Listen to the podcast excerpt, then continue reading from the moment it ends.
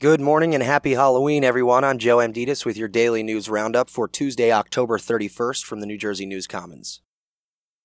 After 7.5 weeks of testimony, the defense in the Menendez trial rested on Monday, bringing the case one step closer to the finish line. NJTV says the day began with Judge William Walls denying a defense motion for a mistrial after the defense argued that the judge was biased against them. Jurors are expected to return on Wednesday to hear closing arguments before the case goes to the jury later this week or early next week. New Jersey will go to the polls next week to choose a new governor, and it's not looking good for Republican candidate Kim Guadagno.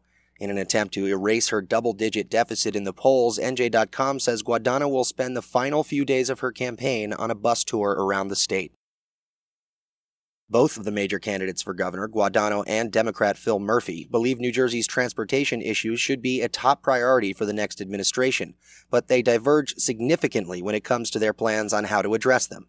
NJ Spotlight looks at each of the two candidates' positions on transportation and infrastructure issues in the Garden State.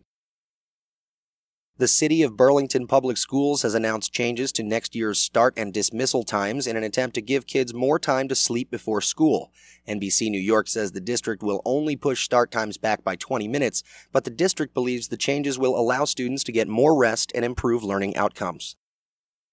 And six-figure payouts for retiring police and firefighters are common and legal in New Jersey, but they make taxpayers and public officials cringe because they divert resources and millions of dollars from other priorities. And without comprehensive statewide retirement payout reform, the record says towns are left to their own devices to find individual solutions.